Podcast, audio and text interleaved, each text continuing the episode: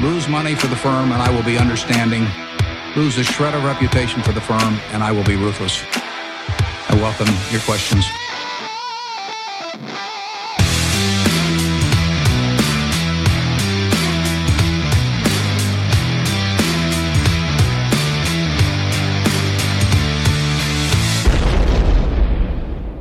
Välkomna till Kvalitetsaktiepodden. Det är jag som är Ola. Ja, och det är jag som är Klas. Det här är avsnitt nummer 35 som spelas in torsdag den 7 februari. Eh, vi börjar om här eftersom jag inte klarar av att hantera våran nya inspelningsutrustning heller uppenbarligen. Men eh, kanske kan bli bättre än det vi nyss spelade in. Ola, vad tror du? Fan, du, du gav ju mig eh, å, månadens anställd här idag. Eh, men, Du verkar men, kunna få behålla den på obestämd tid. fram till. Ja, nej, jag, jag befäster den just nu då. Kan Ja, vi det säga. kan man säga. okej. Eh, temperaturen ute i alla fall i Linköping är lite upp och ner. Men på vårt kontor är temperaturen hög. Mm. Du hamrar ju in rapporter så fingrarna blöder, Ola. Ja, så är det. Och eh, bra rapporter också faktiskt från många av eh, inom situationstecken våra bolag då. Mm.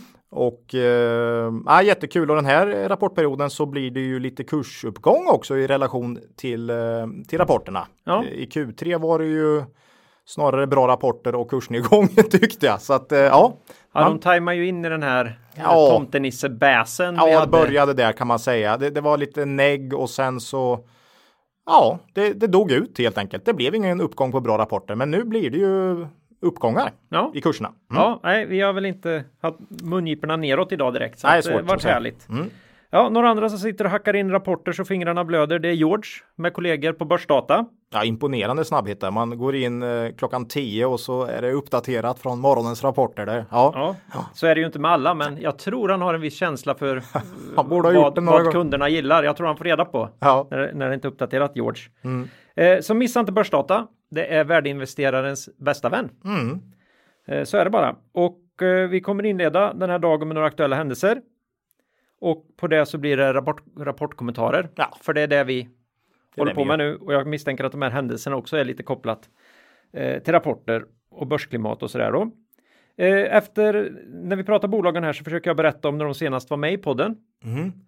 Vi ska också försöka nämna namnen på bolagen lite nu och då. Vi, vi försöker vara duktiga med det. Men Lätt det- att glömma bort. Lätt att glömma bort. Eh, så, att, så att man ska höra vad det är vi pratar om även om man kommer in mitt i. Eh, och den här infon om när vi senast pratade om bolagen kan man numera hitta på vår hemsida. Bra jobb Claes. ja. Det, ska du ha en eloge för. Ja, lite, lite Ja. plus igen Ja, då. ja. Eh, och det är under fliken bolag i podden. Och där finns alla bolag som, vi, som jag bedömer att vi faktiskt har sagt någon, någonting vettigt om. Eller ja, vettigt, jag vet inte. eh, vi har sagt något om dem i alla fall. Som kan likna något, någon slags analys. Mm. Så, då är de med där. Sen har vi pratat om jättemycket fler bolag än det. Men Ja. då, då, bara för att vi nämner dem så dyker de inte upp där så att säga. Eh, och eh, ja, så är det. Så innan vi går vidare i avsnittet då vill vi påminna våra lyssnare om att aktieinvesteringar alltid innebär ett stort risktagande. Aktier kan både gå upp och ner i värde. Satsa därför aldrig kapital på aktier som du inte är beredd att förlora. Det vi säger i podden ska aldrig betraktas som köp eller säljrekommendationer. Gör alltid din egen analys av bolagen innan eventuell handel. Hoppar vi på Aktuellt igen och nu råkar jag ju veta att du gärna vill säga något om BTS. Såklart. Mm. Ingen rapport, men en, eh, en så kallad omvänd vinstvarning här då.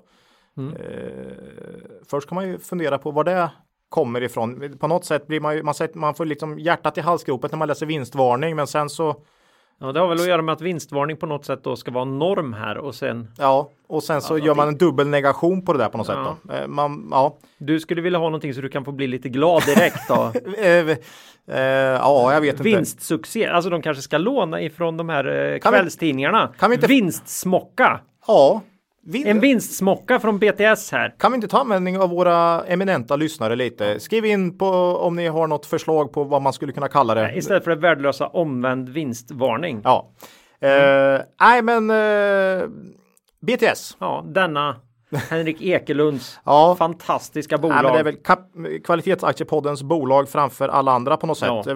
Vi har ju matat det här sedan dag ett och eh, Man kom då med en omvänd vinstvarning för Q4. Resultatet blev, eh, gick upp 52% enligt pressmeddelandet och omsättningen ökade med 34 Mm. En del valuta där men råstarkt såklart och eh, det var bättre än vad jag hade väntat. Det har ju varit jättebra hela året. Mm. Hela 2018 är ett fantastiskt år för BTS, men det här var ju eh, ännu, Vad brukar man säga? Grädde på moset? Ja, herregud. Det var, det var verkligen en, en succéavslutning på ett fint år. Och, eh, dagens, en av dagens vinnare här på Stockholmsbörsen.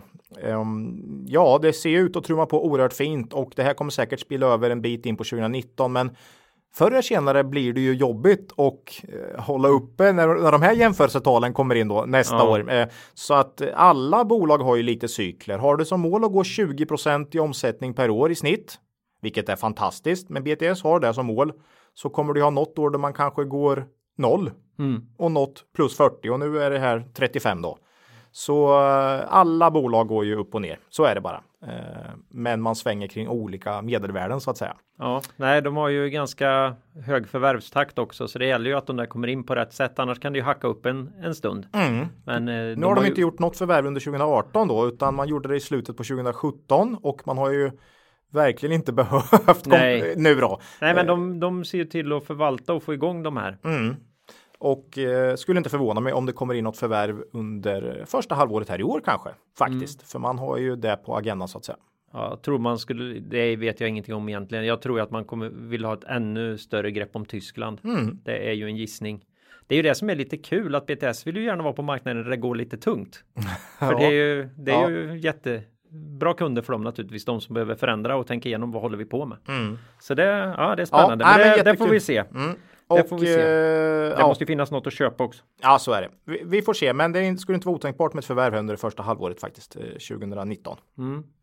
Vi har ju inget större ägande i BTS längre utan det ligger lite i några pensionsspar och våra barn och sådär. Barn, jag har en sån här portfölj tills grabben blir 18 då. Där finns de med såklart. Mm. Ja, och i våran första buy and hold då. Ja, just det.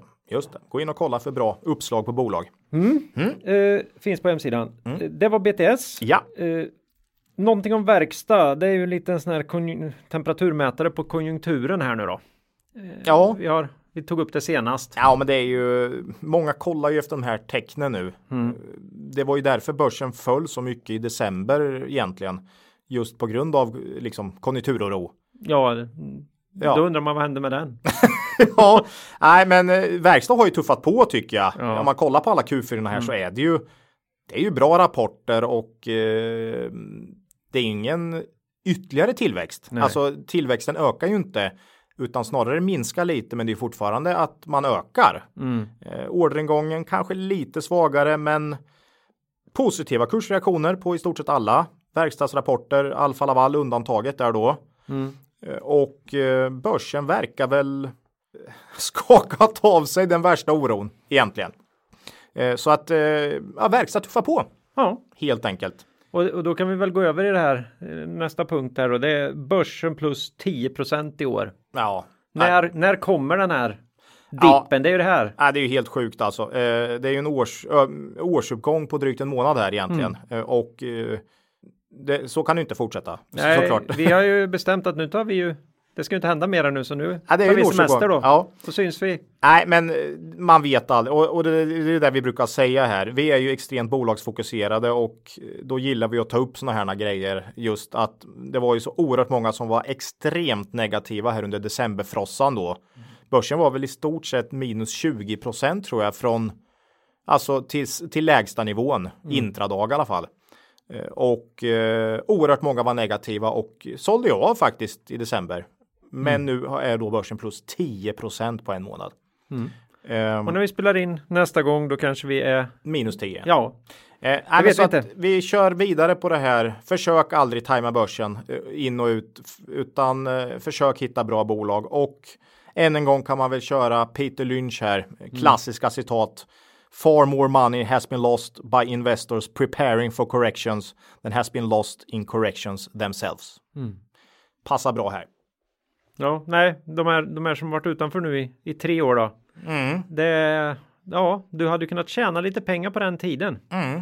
Det är ändå en styrka tycker jag om man har varit ut hela tiden och haft guld eller räntor eller vad det nu är va. Mm. Eh, För då har man ju ändå en tro och man säger att börsen är dyr. De, de värsta är ju de som hoppar in och ut och säger att nej, men nu är det positivt och så kommer in i någon snegunga på något sätt.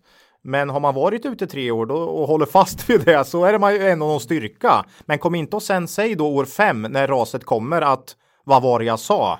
Ja, det, För det blir lite med, så, så länge de inte uttryckligen säger att jo, men jag är börsinvesterare egentligen. Mm. Och, än, och ändå har man stått utanför börsen i tre år. Ja, eller Då, fem. ja, då börjar, då börjar jag allvarligt Då är man ju inte där längre på något sätt. Nej, man tror... måste ju våga vara på börsen annars så kan du inte. Nej, nej. Och, och eh, det värsta tycker jag ju är de som ändå säger år fem då när raset för, för ras kommer ju.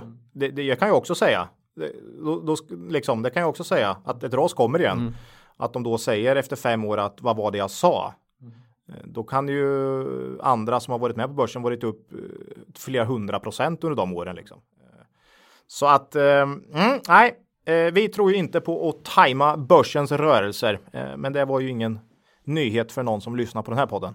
Nej, Nej, eh, det kommer väl folk märka den dagen proppen har gått ur så att säga. Då är det inte, då är det inte så här glatt. nej, Nej. då. Jo då, för fan, det, det går Då bra. ser man oss sittandes med en, en liten burk En tu, utanför, Tuborg. utanför, och en Tuborg utanför Ja. Konsum. Mm, Så nej. är det. Över till bolag nu Claes. det, är mycket, då. det är mycket roligare. Ja, då kör vi bolagen.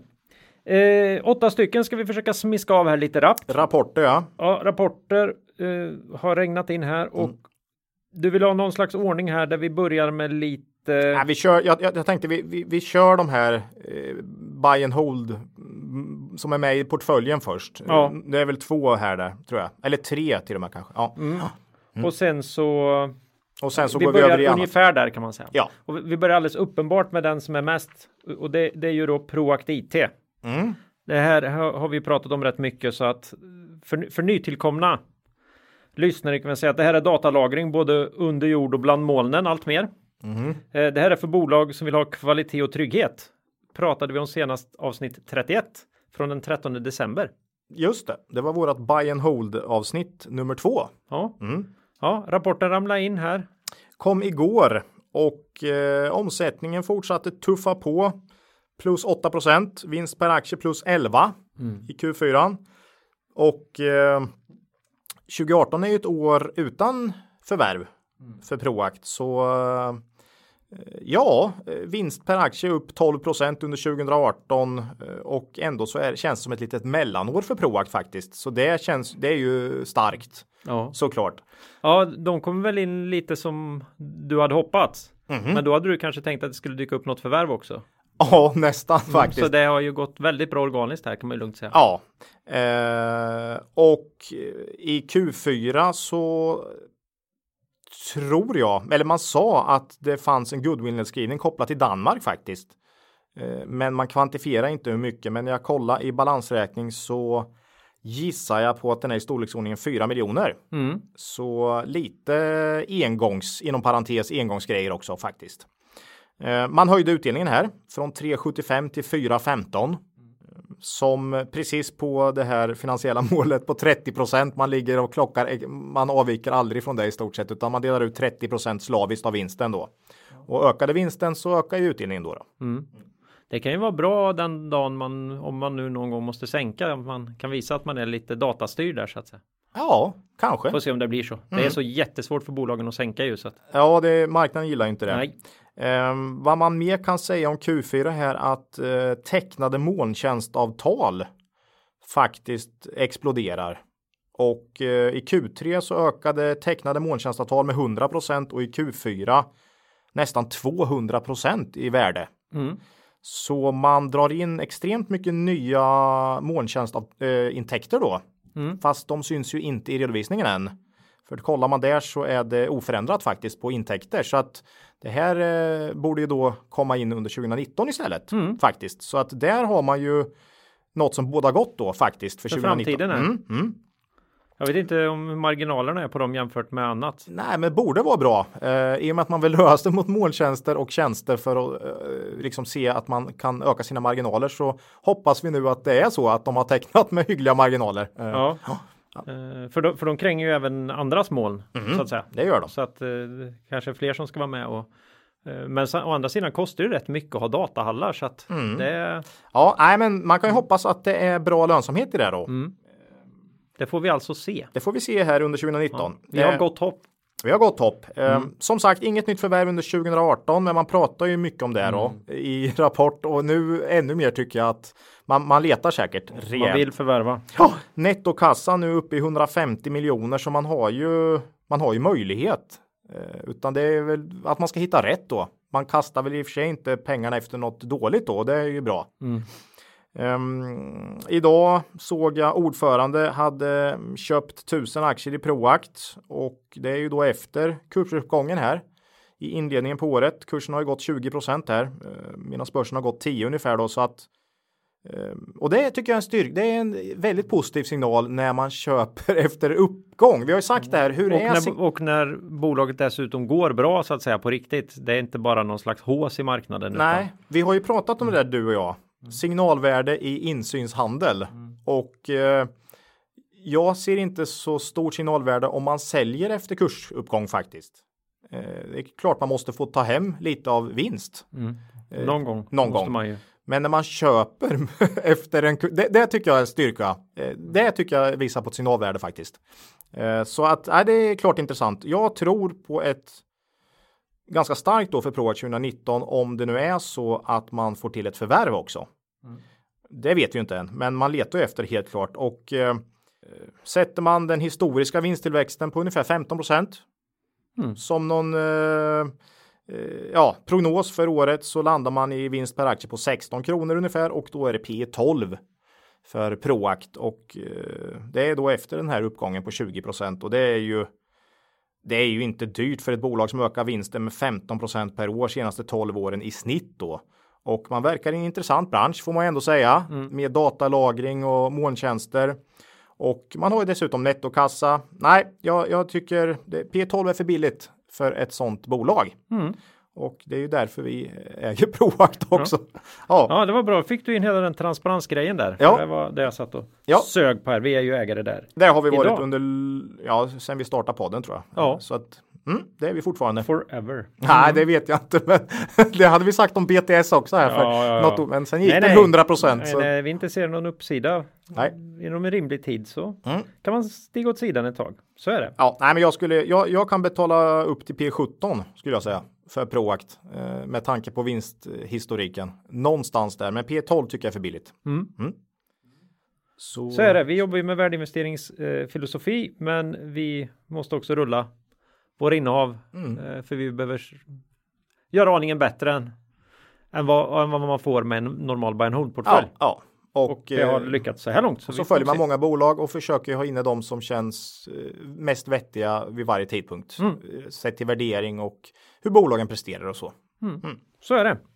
Eh, det var Proact. Ja. Då hoppar vi vidare till eh, en annan sån här. Buy and hold ett buy and hold-bolag. Ja. Kom in i årets buy and hold här som vi tog ut i december mm. faktiskt. Men det är ett bolag vi har pratat mycket om mm. och det är ju Enea. Det här är ju mjukvarubolaget inom eh, telekom som till skillnad från vissa andra bolag då som kommer senare här är, i den här podden är ju en riktig mästerförvärvare. Mm. Exponeringen mot Ericsson har äntligen kommit ner men då undrar man ju, kommer belackarna nu se det som något dåligt istället Ola här? Eftersom Ericsson faktiskt äntligen går bra. Ja, det är lite ironiskt. Ja, det är jätteironiskt då. Här, här har de fått skit i alla här, år. Här. Vad man kallar key accounts då, som är egentligen eh, dolt då eh, Ericsson och Nokias ja. andel tillsammans, de stora kunderna mm. så att säga, mm. är nu nere på 23 procent. Och då vet jag inte om Ericsson kanske är 15 och Nokia 8. Jag vet, jag vet inte. Men, men liksom det är ju hanterbara nivåer nu. Utan ja, och det kommer ju från en nivå som var väldigt hög. Ja, fem, över 50 procent ja, hade de. Så att nu har jag, jag, tycker den här risken är helt undanröjd nu egentligen. Utan plus att då Ericsson faktiskt går hyggligt bra. Så jag vill gärna ha Ericsson på 10-15 procent liksom. Det, det, är ju en stor spelare på deras mm. marknad. Så att... Ja, så att eh, nej, men det, det, tycker jag faktiskt. Den, den, eh, den risken ser jag. Den, den är faktiskt borta nu skulle mm. jag säga. Eh, inte rädd för det längre. Och eh, om man pratar vinstvarning eller vi, omvänd vinstvarning här BTS så ja, det kunde ju nästan en IA också ha gjort. Faktiskt. mm. eh, när jag ser på siffrorna här. Det är omsättningen plus 55 procent och eh, eh ebit eh, plus cirka 50 procent också då korrigerat för engångsposter. Vinst per aktie gick från 0,93 till 2,72. Men det var ju förra året Q4 belastades ju av den här tvisten då. Ja, just det.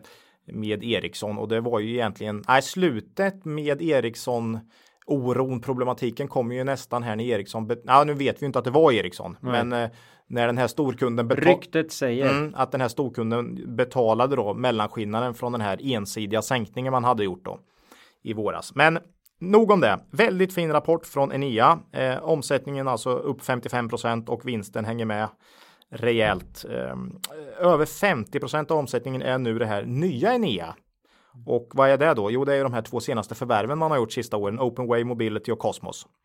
Eh, och eh, det säger ju att Enea är i mångt och mycket ett väldigt nytt eh, mjukvarubolag mm. till vad man jämför med för några år sedan då.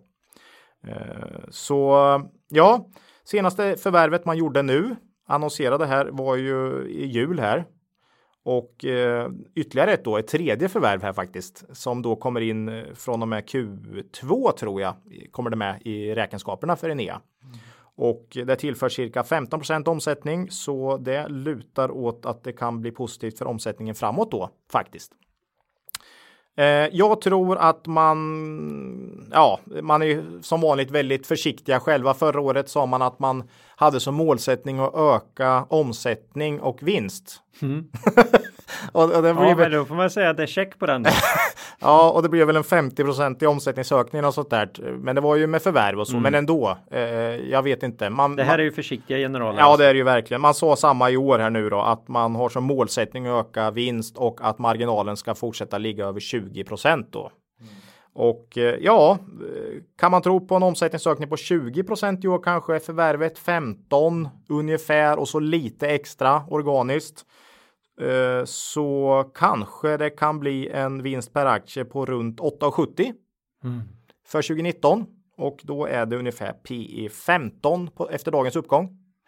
Um, det är inte heller dyrt. Marginalen har pendlat mellan 20 och 24 procent då i ebit-marginal senaste sex åren sedan man gjorde den här transformationen från konsult egentligen. Mm. Och så oerhört stabilt mjukvarubolag helt enkelt och P 15 är ju det är ju inte särskilt dyrt även om man har en nettoskuld här, eh, vilket eh, är ju på minussidan egentligen.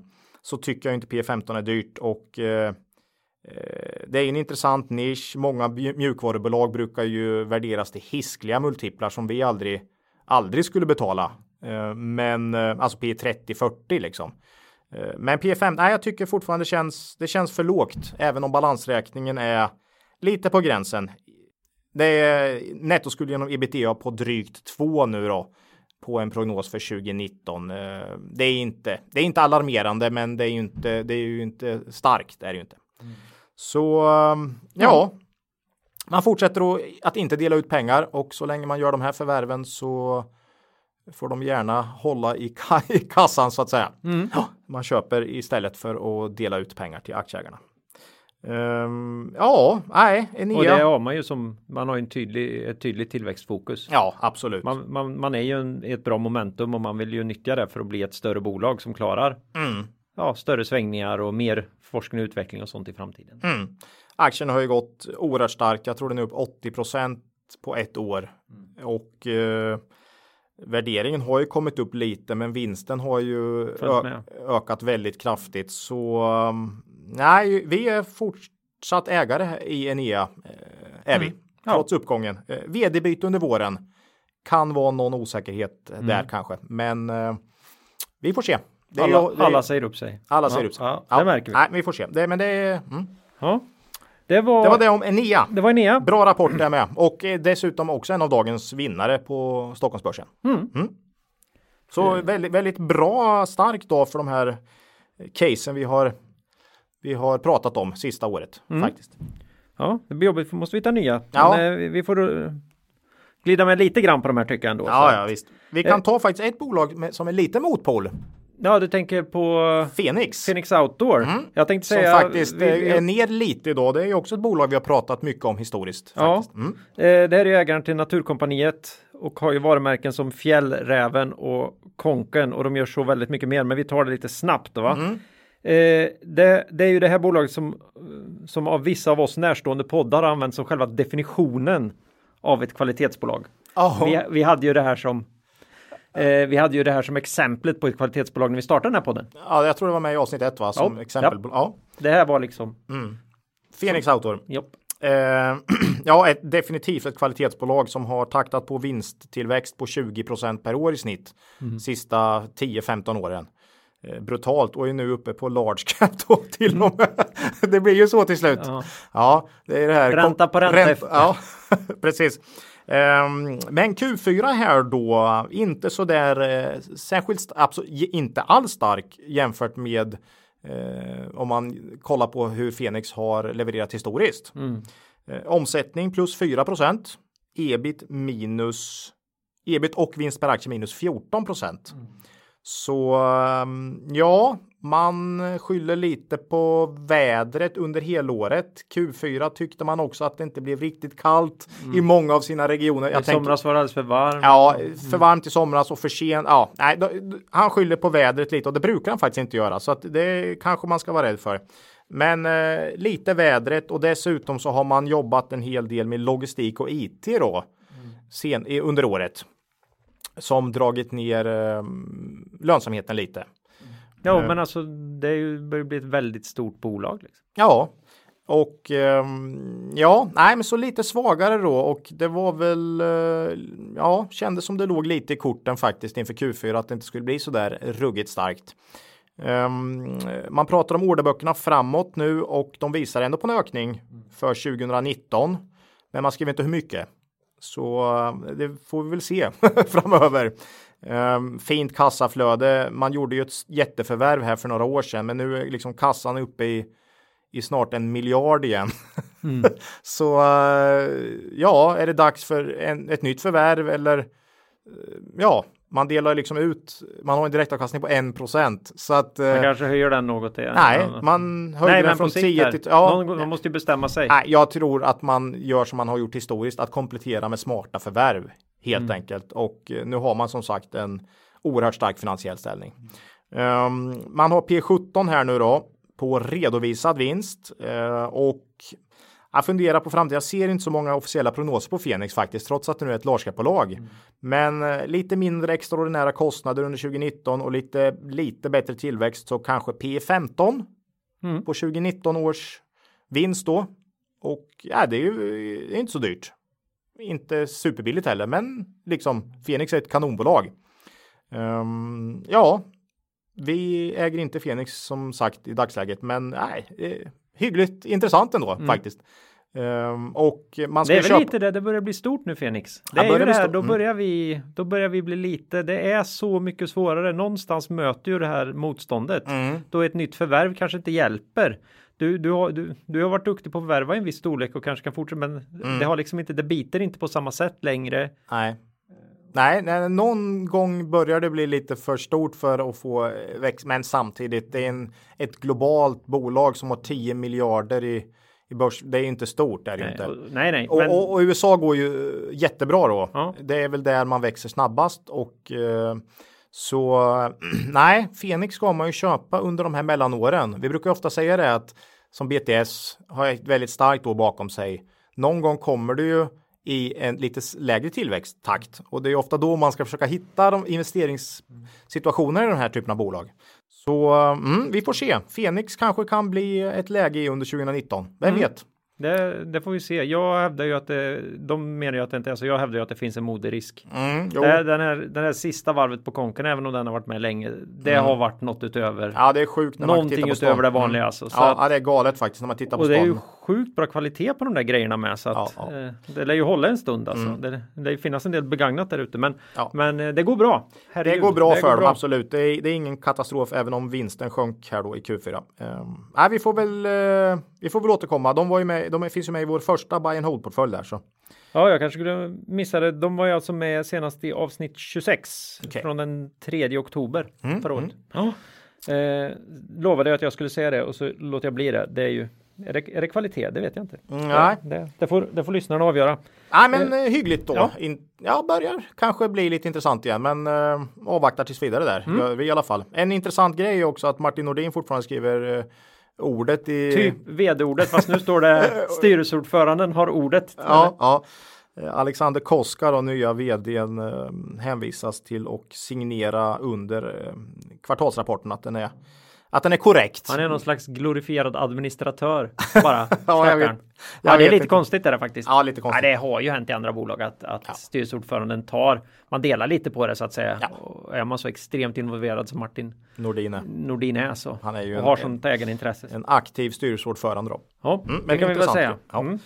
Ja, det var Det var. Phoenix Outdoor. Ja, får vi ånga på här. Eh, vi går över i byggsvängen. Mm. Eh, byggpodden. Ja, Kan ju eh, bli så, det börjar bli väldigt billigt. Vi säger det, vi, by, vi kan by, byta namn på podden efter vad som, vad som är billigt. Mm. Eh, Byggmax. Det här är ju en bygghandel med några riktigt dåliga förvärv bakom sig då. Motsatsen till Nea kan man säga. Ja. Eh, de förtjänar faktiskt en helt egen saying. Billigt men byggis. Försöker Ja. jag få till. Alltså det, Ja. eh, ja. Rejält nedtryckt aktie. Mm. Men vi känner väl ändå att, ja dels att det börjar stanna upp då det här. Mm. Halvning av vdn. Eh, Mattias Sankarberg. Mm, tror jag Kanske han heter. Ja. Hoppas han heter det. Mm, ja. Ankarberg heter han i alla fall. Ja. Inger förtroende. Ja. Och eh, då kan vi säga så här också att även blankarna har dragit sig tillbaka. Mhm. Och det här kan man då om man vill se på börsdata. Just det. Om man har ett, eh, ett premium eller pro medlemskap där. Ja, det är bra. Eller ha- abonnemang, vi säga. Bra att hålla koll på. Ja, Jag såg att det var på ungefär 2% blankat nu Ja, i Byggmax. två- 2,2. Men jag har Eh. för mig att det var en bit över 5 här under förra året någon gång här. Så att, eh, ja. mm, de, Så, så även blankarna har dragit sig tillbaka. Mm. Eh, som sagt var, vill man titta på det här så behöver man ju jacka upp eller skaffa sig något av medlemskapen på börsdata. Mm. Men eh, George har trimmat prisbilden lite grann på proabonnemanget också. Just Så det. att eh, det har aldrig varit lämpligare än nu att gå in och testa en månad där. Nej, Så så är det. härligt. Eh, vi kan ju lova er som inte har provat att ni kommer gilla det. Mm. Ja, då är ju frågan då, är det läge att gå in? Byggmax. Mm. Ja, att till skillnad från marknaden då så tyckte jag faktiskt att Q4 var ett fall framåt. Mm. Rakt akt- på näsan. Nej. Aktien gick väl ner, Ner. 10, eller jag, jag kommer inte ihåg Ja, exakt, men det var ner ganska rejält. Jag tror nog egentligen det var mest på den här slopade utdelningen då som marknaden ofta lägger extremt stor vikt vid. Eh, visst, det är ju en, vad ska man säga, det är ju en indikation lite på, på hur man ser på framtiden. Men det kan också vara en indikation på nuläget. Eh, att man- Balansräkningen kanske man eh, tycker är för svag eller så va. Eh, Men, men vi tycker ju ofta att marknaden reagerar för mycket på utdelningsbeslutet så att säga. Mm. Ehm, Det är ju många utdelningsjägare där ute. Ja, eh, jag tyckte slopad utdelning var exakt vad Byggmax skulle göra här för att göra, få liksom ett års kassaflöde för att stärka balansräkningen. För som du sa, det här Skånska byggvaror och eh, Bildor, Bildor. köpte man ju samtidigt. Jag tror man köpte dem tillsammans för ungefär en miljard. Och Skånska byggvaror har ju då som var ungefär 15-16 procent av omsättningen tror jag när man köpte. Är ju nu nere under 10 procent. Man, det är ju någon form av utfrysning här av ett bolag man har betalt eh, nästan en miljard för liksom. Eh, så hemskt är det ju såklart, men vi har pratat tillräckligt om det där förvärvet och nu har man ju det läget. Det kan ju inte finnas mycket mer goodwill nedskrivningar att göra där i alla fall. Nu Nej, är de väl, och man är har- de på noll. Man har dessutom vänt, vänt Alltså då. Mm. resultatmässigt. Resultatet faktiskt lite, lite positivt då till Mm. och med. Man Oj. har ju kapat omsättning med 25, den har ju minskat med 25 procent 2018 tror jag ungefär. Eh, omsättningen i skånska byggvaror och men man har fått det faktiskt lönsamt och lite av det här tror ju jag blir grejen inför 2019 då. Att man helt plötsligt har ett skånska byggvaror som inte gör förluster längre.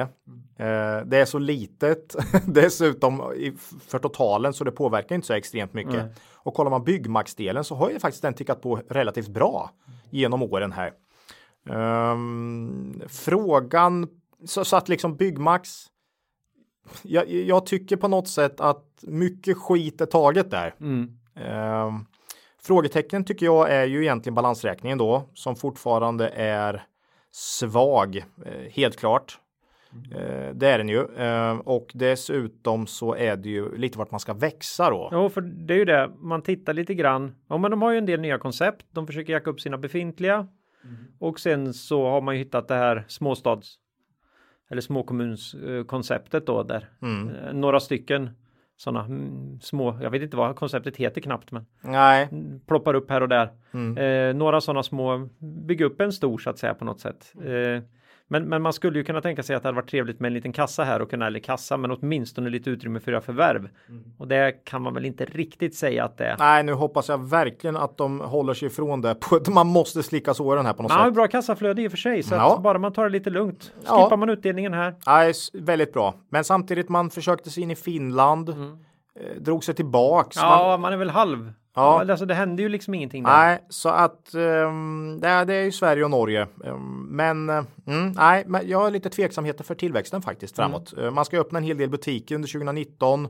Fick den frågan av någon också och uh, jag tror man har koll på butikerna helt enkelt och att man ser att det inte på något sätt utarmar försäljning i någon av närliggande mm. butiker. Mm. Va? För det handlar ju lite om det också, att man inte nallar, tar på sig själva. Nej, man är ju inte ensam på den här marknaden kan Nej, man lugnt säga. Så att, Nej, så att Nej, så det. Annars, om, om det vore så att så fort Byggmax öppnar någon annanstans, då är det bara andra Byggmax-butiker. Då, då, då biter man ju inte bra på. Bauhaus och K-Rauta och allt vad de heter. Nej, men jag tror att med städningen nu, Skånska Byggvaror, så tror jag på vinstökningen 2019. Börsveckan eh, trodde också det. Och jag läste en eh, analys på placera.nu också Mm. Som också trodde på vinstökning faktiskt. Eh, jag ligger faktiskt ännu mer positiv än dem och eh, de ligger runt 3 i, vinst per aktie. Jag tror nästan man kan mäkta med 3,30 där. Mm. Eh, får se om jag får rätt i den och då är det P10. Mm. Så då är det ju då är det ju sådär billigt med bygg. Ja.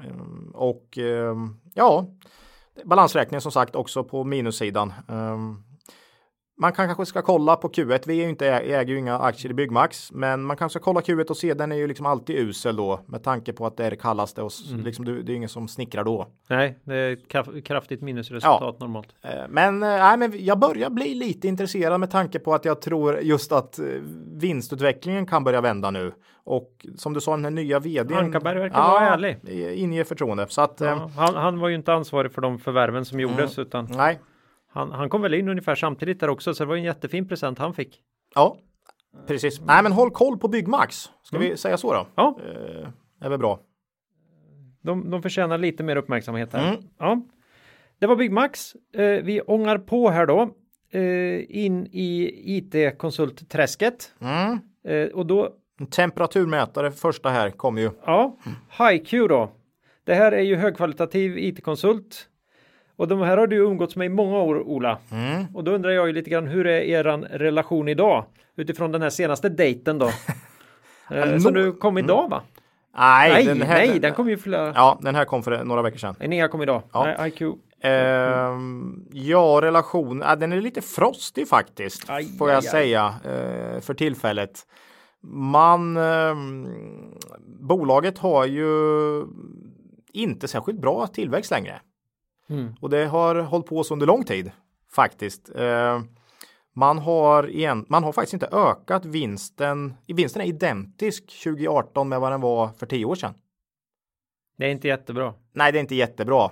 Och min grej är ju här att kan man betala P20 för ett bolag som inte ökar vinsten? Det har vi ju sagt att det ska man inte göra. Nej. Nej. Eh, så att där har ju jag min eh, så att säga beef med Haiku för tillfället. P20 för ett bolag som inte ökar vinsten. Varför jag tror att HiQ värderas så högt. Det är för att man har en väldigt stabilitet har haft. Mm. Vi har ju pratat om eh, Axfood, du och jag, ett par gånger. Ica. Och, eh, Axfood har P 20 och växer med 2% per år. Mm. Så att just stabilitet värderas oerhört högt på börsen och just den här direktavkastningen då som i HiQ är 6 gör ju att med dagens räntor att man ändå säger att det är värt det på något sätt. Mm. Frågan är vad som händer då med de här bolagen som lämnar extremt hög direktavkastning om räntorna skulle börja ticka uppåt. Nu tror jag inte det kanske händer i närtid, men mm. ändå. Det, det, känns inte rimligt att betala P20. Nej, man har dem som något sånt alternativ till Ränt. det här bra sparkontot som inte finns. Just det. Så är det ju. Det är ju scary alltså. Ja, och, och kollar man på Haikus Q4 här så var omsättningen plus 3% ebit minus 2. Ja, man står stilla. Antalet anställda var ner lite grann. Och det är svårt att öka omsättningen i en konsult om du inte ökar antalet anställda. Eh, det är ju svårt över tid. Så um, ja, man kanske kan tro på oförändrad vinst då. Mm. Nej, det måste vara peak nu. Det måste vara jättesvårt för dem att få tag i folk. Det, säger, alltså, det skriver man ju också. Det, det, det, måste ju vara en hämsko som har varit hela det här året. Mm, mm. Eh, man har ändå man har bra marginaler i HiQ och där håller man ju kvaliteten. Man har 12 i ebit-marginal mm. i Q4. Eh, I och för sig ner då från 12,6 förra året, men det är ju bra mm. marginaler så att man är fortfarande duktig. Man höjer utdelningen från 3,30 till 3,35 trots att vinsten sjönk då med 10% och eh, man delar nu ut 123% av vinsten. Det är ju inte heller så här. Nej, det känns inte heller riktigt hållbart över tid. Um, summa summarum här då. Haiku, ja, det är dyrt. P20 för något som står stilla. Och jag betalar liksom inte det för, för ett bolag som inte växer. Även om utdelningen är 6% direktavkastningen är 6 Nej. Så är det. De kanske insett något där själva att deras värdering hänger, ja. hänger lite grann. Och, ja, jag, jag, jag skulle säga att hade de, de, hade de delat ut hälften, det vill säga hade, de gått ut här och sagt att vi sänker utdelningen till vårat, de har ett mål på 50% av vinsten. Mm. Vi sänker våran utdelning till våran långsiktiga nivå, målnivå 50% Då hade det varit en av Q4 stora förlorare tror jag. Mm. Så jag, jag, säger att P20 bygger mycket på direktavkastningen här. Mm. För tillväxten har man inte. Och sånt förstår ju inte vi så då Nej. kan vi inte. Nej, nu var jag hård här mot Haiku, men ja, eh, jag, jag, Det har varit ganska hård. Det är tough love där. Mm. Det är någon liten ja, ja. Eh, grej jag gillar, ner där. Jag gillar verkligen bolaget sådär, men eh, just värdering kontra tillväxt här nu är inte alls bra tycker jag. Och utdelningsfilosofin känns lite Nej. udda. Ja, ja. Nej. Mm. halverad utdelning här så hade du sett 15% ner på rapport då tror jag. Mm. Eh, och det hade varit en rimligare utdelning också. Mm. Eh, det var HiQ. Ja. Då hoppar vi ju in på Invido. Bygg igen. Japp, och det här ha, är då... den, den mest hatade branschen på börsen just nu, kan vi säga det? Ja, det är det. Ja. Eh, fönster och dörrar i Norden och delar av övriga Europa. Mm. Det här är fruktansvärt billigt vid nuvarande vinst. Mm. Gick ner på en bra rapport, eh, men minskade utdelningen då. Ja, just det. Och det brukar ju heta att när Herren stänger en dörr så öppnar han ett fönster. Ola, och är det så att han i, det, i sådana fall öppnar ett sånt här uppkopplat fönster ifrån Elitfönster? Nej, vet jag inte. Ja. Har, har de sådana? Ja, ja det, det, är ju Internet of Things. Oj. Ja, det, är det, det, är väl det enda jag egentligen har emot det här bolaget. att man försöker göra en grej på på upp, uppkopplade prylar i hemmet då. Man har en massa uh, vred till fönster som kan berätta för dig via en app då, om de är öppna eller stängda. Om de är öppna eller stängda. Oh, och då ser jag om du om man har ett behov av det mm. att, att vara säker på att jag glömde stänga uh, fönstret. Skaffa larm då så, så du kan få det är inte nyttigt att hålla på och titta i en app Nej. Hur, hur, hur det ser ut i hemmet hela tiden. Alltså. Jag försöker få ner min telefontid så att eh, ja. Mm. Nej, det, det, men det är ju inte det. De, det är inte den stora saken, men man blir, jag blir ju alltid lite deppig över de här. Okay. Man, man, ska hitta en användning för något modernt, men, men bolaget i sig är ju jätteintressant tycker jag. Då. Ja, eh, vi dras ju från tid till annan till lite utskällda bolag och branscher eh, som helhet också ibland faktiskt. Vi hade ju spelbranschen här som var rejält hatad. Ja, då var vi spelbolagspodden. Där ja, då var vi spelbolagspodden ett tag och sådär. Mm. Ja, men nu, nu är vi väl lite idag lite byggpodden här då. Ja. Um, Inwido Q4 omsättning plus 5% ebitda plus 7. Mm. Uh, och uh, det kanske inte låter som ett bolag som ska vara dagens förlorare, men det var det faktiskt igår tror jag det var. Eh, och det var kanske då mycket eh, för att man sänkte utdelningen från 3,50 till 2,50. Mm. Ehm, och det ses ju kanske som en eh, sån där tveksamhetssignal mot framtiden då. Och ehm, orderingången var plus 4% i Q4. Rensat för förvärv var den oförändrad. Orderstocken dock 7% lägre vid årsskiftet. Mm. Så det finns ju också en, en oro här för vad som händer 2019 och framåt såklart i bygg. Eh, vdn säger då om man ska kolla här lite vad han säger om framtiden. Eller han säger först och främst om nuläget då att eh, Inwido Nord, eh, där går Norge bra. Finland hyfsat. Sverige har utmaningar. Mm. Ungefär så. Inwido Syd, Danmark, bra. Eh, man har vänt till vinst i UK och Irland stabilt.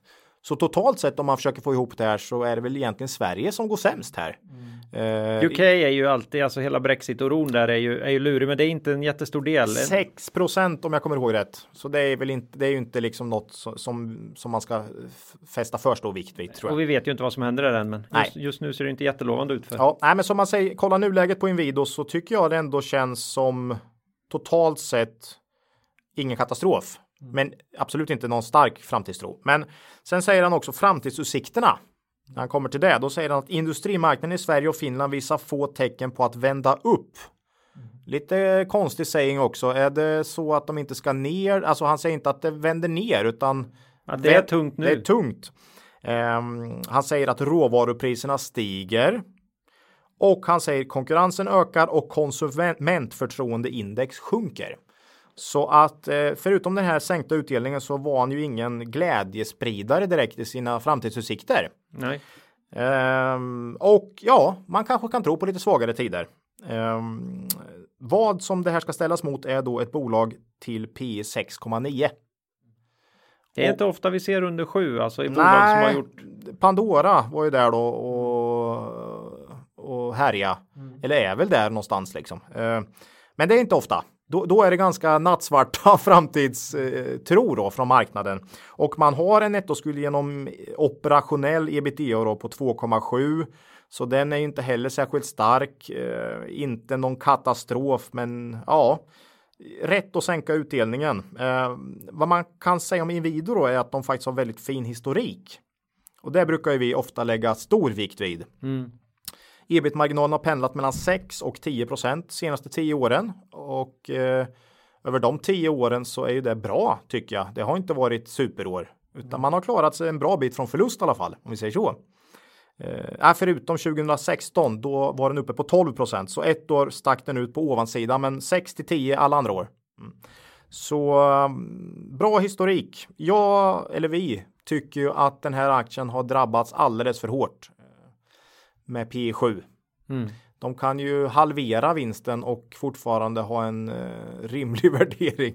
Ja, ja. Eh, så um, nej, eh, Inwido kan mycket väl få mer stryk i korta perspektivet om det bromsar in, men eh, på lite längre sikt så det här tror ju vi är ett vettigt case liksom. Eh, det, det, är för billigt. Ja, men enkelt. vi har en liten post här. Ja, du har köpt in lite ja, där. Mm. Och det är ju jättelite, men ändå något och det mm. är ju på lång sikt. Mm.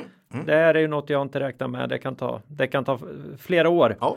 Men någonstans blir man ju förbannad när, när man ändå ser kvalitetsbolag bli misshandlade ja, så här. Så då vill man direkt sätta ner foten på något sätt. Ja, det är ett fint bolag och man mm. har sänkt eh, utdelningen men det är ändå direktavkastning på, på nästan 5 mm. Så att du har ju den krockkudden också egentligen. Ja.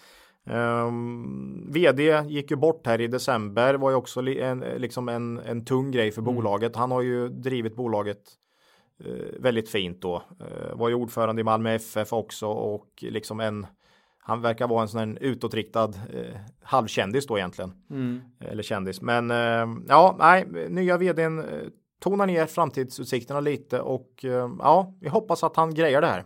Mm. Helt enkelt.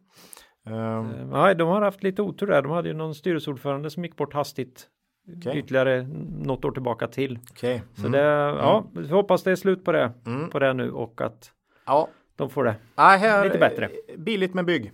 Mm. För billigt tycker, tycker vi faktiskt. Ja, mm. så är det. Mm. Det var Invido. Ja. Eh, ja, det var länge sedan vi sa så mycket negativt om ett, om ett bolag vi någonstans ändå Gilla, ja, gillar, aktien men, gillar vi ju. Ja. ja. bolaget med på lång sikt faktiskt. Fint bolag. Mm. Mycket fint. Ja, en, eh, det var ett tag sedan, men eh, nej, inte jättelänge sedan. Nu såg jag fel, fel ordning här. Vi ska ju prata New Wave Group nu och det ja. var inte alls länge sedan. Torsten. Torsten, ja, det är profilkläder, sport och fritids eh, delarna där med bland annat Craft. Mm. Och sen har de en välgörenhetsverksamhet i Kosta Boda och Orrefors. kan man säga det? Ja, jo, det får man väl nästan säga alltså. Mm. Men det är ju smått så det ska vi inte. Nej. Det är jättefint av dem faktiskt. Ja, det är fint. Lite ehm, ovanligt de för gjorde börsbolag. De ja, de gjorde de förvärven här och eh, eller köpte ju upp konkursbo i stort sett. Ja. Men eh, ja, de, de påverkar. Det är, Hellre det än ett flygbolag. Ja, faktiskt. Nej, men ja, det är så liten del av totalen så att det behöver Nej, men jag blir lika förvånad varje gång de, de finns där. När man, ja. Ja. just det, det var. Ja. Men Det var totalt sett då, New Wave. Eh, Omsättning plus 19 procent, ebit plus 21 i Q4. Starkt. Det är ju jättebra. Eh, man höjer utdelningen från 1,70 till 2 kronor. 3,4 procent direktavkastning nu då vid kurs 59 kronor som det stod i här innan vi gick in i studion. Eh, båda de här stora affärsområdena då, eh, företag, eller det hette, man döpte om det faktiskt nu i Q4, från profilkläder till företag. Så båda de här eh, affärsområdena, företag och sport och fritid, ökar omsättning och vinst väldigt fint. Eh, Man har ju gjort en ganska rejäl tillväxtsatsning här senaste året och den bär ju frukt helt klart. Eh, en hel del USA också, eller åtminstone ja, eh, Kanada och USA tror jag. Ehm, det enda, det är det här lilla affärsområdet gåvor som det heter, eh, minus 11 procent i ebitda, men det är så pyttelitet så Ja, ja, det kan vi bortse Nej, ifrån. nej, nej, men USA här är ju intressant. Mm, det verkar ju hända någonting där. Nu ögnar jag bara där som hastigast, men det verkar ju ändå som man har fått in en fot då på sport. På sportsidan där va? Jaha, ja, Mm. visst, visst. Det är craft där är det framförallt som man eh, kör på bra med i, eh, på andra sidan Atlanten. Ja, och får man väl en närvaro så kan man ju, vad man brukar säga, ett brofäste försöker man bygga och det är frågan om man inte, Mm. om man inte är där nu då. Mm. Eh, sist vi pratade New Wave så eh, gillar vi ju tillväxtsatsningen. Vi tyckte värderingen inte var särskilt hög. Men vi reagerade på nettoskuld och varulager. Det skulle han ju behöva, om man ska göra en utdelning skulle han behöva dela ut lite av det där varulagret alltså. För det där, undrar om, kan man göra det? Kan han dela ut lite t-shirts till aktieägarna Ja, motsvarande två? Nej, för att är det eh, det är fortfarande så att varulagret är, utgör ungefär 50% av omsättningen då. 3,2 miljarder har man i varulager och man har ju 6,5 i, Mm. i omsättning då. Så att eh, nej, varulagret, men man säger eh, jag, jag kan läsa ordagrant här. Koncernen har ett välbalanserat lager och servicenivån är bra. Lagervärdet förväntas ligga på en högre nivå även kommande kvartal på grund av vårt utökade profilsortiment. Så man känner sig tillfreds med det så att säga. Mm. P10 ungefär på eh, New Wave. Och man tickar ju på väldigt bra så att nej, det är inte dyrt för ett bolag som ändå har klarat sig relativt bra faktiskt över cykler. Um, ja, 2009 var ju, ja, 2009 tappar man en hel del i och för sig, men det var ju ett extremt svagt år då. Men annars så har man um, klarat sig hyggligt bra så att PT är inte dyrt, men det är just det här med nettoskulden genom ebitda på 3. Det är ju verkligen den övre gränsen. Och sen det här varulagret som jag, jag, jag vet Jag vet inte vad man ska- jag, jag kan inte hantera, jag vet, jag vet inte hur jag ska relatera till det på något sätt riktigt. Hade jag, alltså i alla bolag så skulle det vara en sån eh, extrem varningsklocka så att det går liksom inte att bortse ifrån, även om Torsten såklart är extremt mycket mer lämpad och, och, och avgöra om det är eh, lagom eller bra va? Eh, än vad jag kan. Eh, men eh, nej, jag har svårt för det faktiskt. Väldigt svårt för det. Och det finns, det finns ju andra bolag där ute. Det finns ju många aktier. Jag är inte tvingad. Det är som Buffett brukar köra det här med Baseball. med baseballkillen. Jag behöver, jag, känner jag någon oro eller något som en klump i magen så måste jag ju inte slå liksom. Utan Nej, kan vänta på en annan boll. kan vänta på en annan boll. Så att ja, nej, men New Wave går jättebra och värderingen är låg. Eh, På minussidan är Så då, har man någon, har man någon insikt i den här branschen och, och klarar av att själv värdera vad, vad ett sånt här lager betyder. Ja, För, för inom profilsegmentet är det väl främst. ja. Så, så är det säkert. Eller om man litar på Torsten och det borde man ju, man borde ju lita på Torsten. Han har ju drivit det här jämt. Ja, att- men det är också du vet det här vid 15 procent. Han kanske Mm. inte själv riktigt kan greppa vad innebär det här om det blir tuffare tider och ligga på det här lagret. Mm, jo, för, för 2009 bromsar in ganska mycket faktiskt för New Wave ändå. Och vad händer då med varulagret? Då måste man nog skriva ner en hel del känns som. Ehm, ja, nej, vi landar väl där då. Ja. Billigt, går väldigt bra. Eh, Men varulagret är väldigt högt och man har en hög skuldsättning. Mm. Mm, Eller på gränsen då kan man säga. Ja. Bill, billigt men tyg. Nej, det håller inte. Det går inte. Den, den funkar helt enkelt inte. Vi, vi stryker den. Ja, Och hoppar vidare då på det här som inte varit med på ett tag kan man lugnt säga. Mm. Eh, vi pratar om dem hela tiden men brukar inte ta dem i analysdelen. Nej. Våra vänner på H&M Hennes och Maurits. kom ju här. Mm. Introduktion och överflöde naturligtvis. Ja, Eh, nej, det var ju några veckor sedan men vi kan ändå inte låta bli. Vi är där och, och Ja, det är så många snokar. som... Ja. Eh, Q4 då. kom in här. Omsättning plus 12 procent. Mm. Eh, ebit minus 11. Eh, men man säger då att det var en hel del engångskostnader i Q4, framförallt kopplat till det här nya logistiksystemet. Eh, så ja, omsättningen tycker jag det är starkt helt plötsligt och jag tycker omsättningen är grunden här för att man ska liksom kunna känna en, att det ska kunna finnas en vändning i H&M. Mm. Det måste bygga på att man börjar öka omsättningen igen och inte gör det bara genom att öppna massa nya butiker. Eh, och man öppnar färre butiker. Eh, mycket färre än vad man har gjort historiskt faktiskt. Eh, och ändå så ökar omsättningen bra då. En del valuta här men ändå. Mm. Så att jag tycker nog Q4 var var relativt bra faktiskt. Um, online nu 15% av total försäljning. Mm, börjar ju ändå bli något liksom. Um, jag trodde ju att man eventuellt skulle kunna öka vinsten i Q4. Det gjorde man inte. Mm. Minus 11 procent. Justerat för engångskostnader så var den väl oförändrad då. Men uh, engångskostnader är svårt att säga om liksom. Uh, ja, um, P 16 17 på 2019 års vinst enligt vad de här analytikerna har såg jag det är ju liksom inte, det är inte sådär chockerande billigt. Eh, är det ju inte. Nej, men de har ju vandrat uppåt också. Folk har ju börjat bli positiva igen. Ja, men den har följt, fallit tillbaka lika, jo, lite jag... här så att ja, nej, jag vet inte. Jag, alltså, liksom, vad jag känner så tror jag H&M har bottnat kursmässigt faktiskt. Mm. Eh, det känns som att företaget håller på att bottna ur och vända faktiskt en svag trend. Man behöll utdelningen, man bryter ju inte gärna en sån svit som man har haft i alla tider så att man behöll den. Direktavkastningen nu 7 eh, Pappa Persson fortsätter pumpa in miljarder. Köper ju aktier som eh, för allt han är värd så att säga. Då. Mm. Det kan finnas någon utköpsmöjlighet här eventuellt. Äger väl 75% av bolaget nu. Eh, gör de familjen Persson. Så mm, ja, nej, jag säger väl ungefär som vi sagt senaste året vad gäller H&M. Jag tycker det börjar se. Det börjar. Det ser bättre och bättre ut helt mm. enkelt, eh, men inte tillräckligt intressant för oss. Eh, ungefär där landar jag i, i dagsläget och eh, jag har också sagt att jag väljer H&M alla dagar i veckan framför Zalando och den fortsätter jag driva den tesen. Mm. Mm. Ja, det var H&M. Det var H&M. Mm. Eh, lite oväntat men eh, mm. ändå, alltid lika trevligt. Ja. Ja.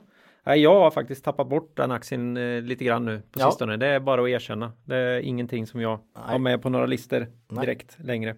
Nej, det är lite spännande. Vi pratade om det innan idag också. Vi, vi tittar ju så vansinnigt mycket på själva bolagen. Det är en skön känsla ibland att inse att nej, mm. jag har inte grävt har inte suttit framför skärmen sådär jättemycket Nej. på ett tag. Nej. Ja, det är härligt. Det är underbart. Ja. Kolla inte kursen, kolla verksamheten. Japp, så är det.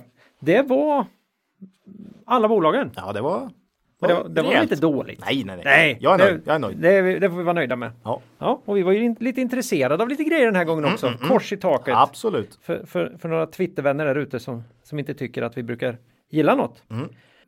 Vi brukar gilla bolagen men inte, inte värderingen. Då hoppar vi över till lyssnarfrågan. Mm. Och, och Ja, idag är det något roligt. Ja, ja, de här grejerna blir lite snabba idag. Ja. Eh, för vi har som sagt ägnat tiden just åt att eh, läsa rapporter och handla. Mm. Och då har vi från Anders Bengtsson i Rakvattnet fått en fråga här. ja. Vilket är det roligaste bolagsnamnet? Ja. Ska, Ska du börja Ola? Jag skäms ju fortfarande över mitt. Men jag var tvungen att ta det för det var det, det, jag, det är det jag kommer på. Va, okay. Vad har du? Vad har du? Nej, men öppna du Ola. Ja, men alltså det, det, det, man har reagerat på senaste åren här är ju det här Pekkas natur, naturodlingar då. Ja. Eh, från Härnösand. Det, eh, IPO här för ett... Ja, vad kan det vara? Något år sedan eller ja. två? Något år sedan.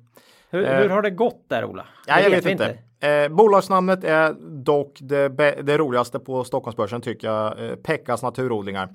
Mm. Eh, nej, men det gick svagt. Aktien i alla fall. Företaget ja. vet jag inte så mycket om, nej. men eh, aktien gick jättesvagt under 2018. Men eh, i år är man faktiskt på de här vad det nu är 35 dagarna så är man upp 60% kursmässigt. Mm.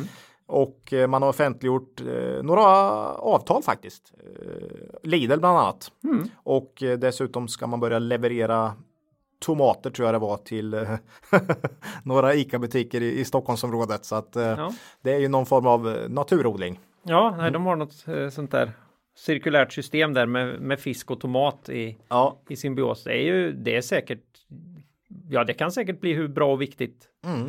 Viktigt som helst. vet inte om de kan tjäna pengar på det, men eh, Det är, väl, det är väl bara namnet vi. ja, Pekkas naturodling. Nej, det, Verksamheten det får bli min spännande, nummer ett. Jag har, Spännande verksamhet. ja, jag har en till, men den, du kan ta något emellan där. Ja, jag får ju ta min då. Jag får ju skämmas. Jag ber om ursäkt redan nu till alla som känner mig, men jag, jag kan inte låta bli och det är för att jag har faktiskt visat rätt stort intresse för det här bolaget genom åren. Och det är ju det sch- schweiziska bolaget Boobst. Ja, Jag kan, det är ju eh, förpackningsindustrins bästa vän. okej. Eh, oerhört seriöst och bra Mm. och bra bolag. Mm. Eh, som, ja, Men det, det, det många fina produkter och kunder. ja. Mm. Ja, jag vet inte. Jag, Men det ger ändå liksom man, man för tankarna och det är ju en eng, på engelska också det för tankarna till något väldigt roligt va. Så att Ja. eh, ja, ja, men det är ju roligt i och för sig. Så att, Mm. men, men eh, visst, jag, är- jag är väl inte äldre än så då. nej. Jag, jag, jag kan inte låta bli att gilla dem. Eh, ska jag ta min, mitt svenska då? Ja, har du ett svenskt också? Ja, Mm, jag, vet det. inte, jag, tyck, jag vet inte om det är så roligt som att jag liksom inte bara, jag kan bara inte förstå Nej. namnet. Och det, och det är ju det här, jag kan kanske inte uttala det heller. det är det här Prezio Fishbone. ja. Kan någon berätta för oss, eller för mig, var, varför man heter så? Det måste ju vara någonting. De är så här, vara säljer, va? de säljer Microsoft, eller hjälper till med Microsoft-prylar liksom. Konsulter Ja men 200 miljoner eller något sånt där. Oj, okej. Ja, de, de kränger väl de här tjänsterna och så får säkert en liten del. Ja, jag kan inte verksamheten så mycket. Nej, nej. Prezio Fishbone. Ja, det är ju bra. Mm. det, det är ju, det, ja, man det är kommer roligt. ihåg att de finns. Ja, ja, ja, visst. Ska jag ta mitt andra då? Ja. Jojka. Det får bli, jag tror det är Spotlight eller gamla Vad, vad, aktietorget. heter, vad heter hemsidan då? Jojka.nu eh, har de som hemsida då. Det bra alltså. Eh, Det här är ju då en, eh, en interaktiv kommunikationstjänst som hjälper företag och organisationer att kommunicera med kunder och anställda på ett effektivt sätt. Ja. Och, Jojken, Och över långa avstånd. och över långa Ja, nej, Jojka. Nej, det är ett klockrent namn. ja, Det det säger ju roligt. vad det är. Så ja, det var det. Är det, norr, är det möjligtvis Norrlandsbaserat? Nej, jag hade hoppats det, men jag har inte hittat något. Aj. Skicka gärna in om ni har något annat roligt så Ja. får ni skriva in eh, kanske på Twitter eller på mail. Ja. Ja. Nej, jag går och kommentera på hemsidan också. Vi Eh, älskar den typen av humor. Så Ja. att, skicka gärna in lite roliga bolagsnamn. Får vi se. Det kanske är så att de är roliga just i, i relation också till vad bolagen gör. Ja. De, här, de här tyckte vi väl bara Jag var... googlade lite på nätet bara för att se om jag kunde hitta något där, men det var, det var inte noterade bolag, men det var ju någon thai-restaurang som hette Titanic då. Den tyckte jag var jäkligt, den var rolig alltså. det är ju... Ja. Nej, för fan, det är inte svårt att roa oss alltså. Nej, Oj, oj, oj. Ja. Inkom gärna med era bästa bolagsnamn eh, där. Gärna roliga då. mm. Eller jättekonstiga kanske går bra också. För Ja. jag, jag tog det ju lite ditåt. Eh, det var lyssnarfrågan. Mm. Eh, tackar vi Anders för det. Eh, citatet då. Mm. Nu ska vi bli lite allvarliga igen. ja. Nej, det går inte. Det Nej, går inte. Det här är väl något vi har funderat lite grann på och då säger vi så här. Eh, Try not to let your emotions affect your judgment. Fear and greed are probably the worst emotions to have in connection with purchase and sale of stocks. Och det här var Walter Schloss som sa det här. Mhm. En eh, värdeinvesterare som inspirerades kraftigt av eh, Benjamin Graham. Oj, det är Eh, fler han, som har. han gick inte på någon av de fina skolorna så han studerade väl inte direkt under Graham men han gick Graham höll visst kurser på New York-börsen en gång i tiden och det här är ju evigheter sedan naturligtvis. Schloss gick bort 2012 tror jag. Eh, men riktig värdeinvesterare. Eh, hanterade väldigt mycket pengar och lyckades väl snitta en 15 procent eller något sånt där. Så vi kan väl vi kan väl lyssna på honom tycker jag. Mm. Och va- varför tog vi, nog, tog vi då det här att, att känslorna Mm. Vi, vi, vi brukar, alltså det är ju ganska hårt förknippat med det här disciplin eh, citatet som vi brukar ta att det är liksom det handlar inte om hur smart du är utan att du måste vara dis- mer disciplinerad än alla andra. Och eh, jag kände det också i morse här när efter några väldigt bra rapporter från våra bolag och man har liksom gjort några bra investeringar att det är lätt att få hybris. Eh, Och tvärtom vet man ju när man har haft tyngre perioder då, mm, då bolagen inte presterar som man hade hoppats och att man då kan få ganska dåligt självförtroende relativt fort även om man har hållit på med det här under lång tid och så att säga borde lära sig till slut att det här är det, det här är så här spelet är. Att ibland går det bra och ibland går det mindre bra helt enkelt eller till och med dåligt. Eh, så um, ja, man, man ska vara vaksam på det där tycker jag. det är så lätt att kasta iväg pengar när man har hybris på något halvdåligt för att man man har en förväntan på att det man rör vid blir bra. Va? Och, och tvärtom att man inte vågar ta väldigt bra investeringar när man har gjort några dåliga. Försök vara konsekvent och disciplinerad att alltid göra likadant oavsett så att säga stämningsläge. Det är oerhört svårt och det är ju det som är lite av det viktigaste när man pratar om eh, börsen. Eh, din egen eh, liksom eh, psyk, alltså hur, hur, du klarar det rent, vad ska man säga, hur du är som person och, ja. och klara hantera dina känslor. Mm. Ja, nej, psyket. Psyket ja. ja. Så att, nej, nej men alltså det, viktigt det där. Ja, för att det är lätt att köra den här klassiska att man inte ska kasta bra pengar efter dåliga. Mm. Eh, men, men det är ju alltså precis, nästan minst lika dåligt att kasta eh, dåliga pengar efter bra. Ja. Det omvända här. Det är ja. lätt att glömma bort det. Ofta är det också så att då råkar du faktiskt sitta på lite pengar. Mm. Det har gått bra. Du har tyckt att nu är värderingen rätt här. Du har skalat ur dig ur ett bolag och då, då, då ska man ju vara försiktig. Mm. Du ska inte vara försiktig när det har gått dåligt ett tag för då måste du upp på hästen igen. Mm, då måste du testa din mm. Ja, filosofi. Faktiskt. Så det... Och ligg gärna med lite likviditet ett tag. Mm. Efter bra, alltså det är så lätt att man vill in då igen i något och man har ju bra självförtroende som sagt. Så nej, försök tänk. Det är, det är oerhört svårt, men det där. Kanske går att kombinera den här med, med klassiken också att man måste inte vinna tillbaka pengar i samma, samma bolag. bolag som man har förlorat pengarna i. Nej, för det är lätt hänt att man börjar snegla lite mm. åt, åt de där. Ja. Så man känner att ah, det, var, det var ju billigt när jag förlorade pengar. Det är ännu billigare nu. Och varför gillar vi citat och varför finns det så många citat? Jo, för att det är ju samma fällor. Det är ju oerhört mänskliga egenskaper här som man hela tiden fastnar i som investerare. Mm. Um, ja, nej, men hörde ni, räkna och ha samma måttstock på era investeringar oavsett. Då kan man lyckas med det. Då har man kommit långt. Mm. Så kan vi säga. Ja, uh, det var citatet mm. och uh, nu är vi på rakt väg, rakt väg över målsnöret här mm. för den här rapportfesten. Mm. Eh, och i nästa avsnitt då? Ja, det blir ju en hel del rapporter då med skulle jag säga. Mm. Det blir nog rapporter. Väldigt mycket. Mm. Ja, det är så den här de här tiderna. Mm. Så att eh, det, det är vad ni kan förvänta eventuellt vår första intervju också va? Ja, vi, mm. vi, vågar inte säga mer än så nästan nej, med tanke nej. på vad jag gjorde med tekniken här nej, idag. Nej, men eh, vi kan slänga ut en liten ja. Eh, teaser där. Kanske. Ja, kan, vår... bli. Mm. kan bli. Eh, blir väl inte oändligt lång i sådana fall. Nej. Vi, vi ska försöka få in det i, i, formatet på ett vettigt sätt. Å andra sidan har vi oändligt långa poddar ibland så det, mm. Mm. det går inte att veta för våra stackars lyssnare. Eh, kontakta oss gärna. Mm. Kontaktet kvalitetsaktiepodden.se. Ni kan eh, kommentera på vår hemsida eller twittra.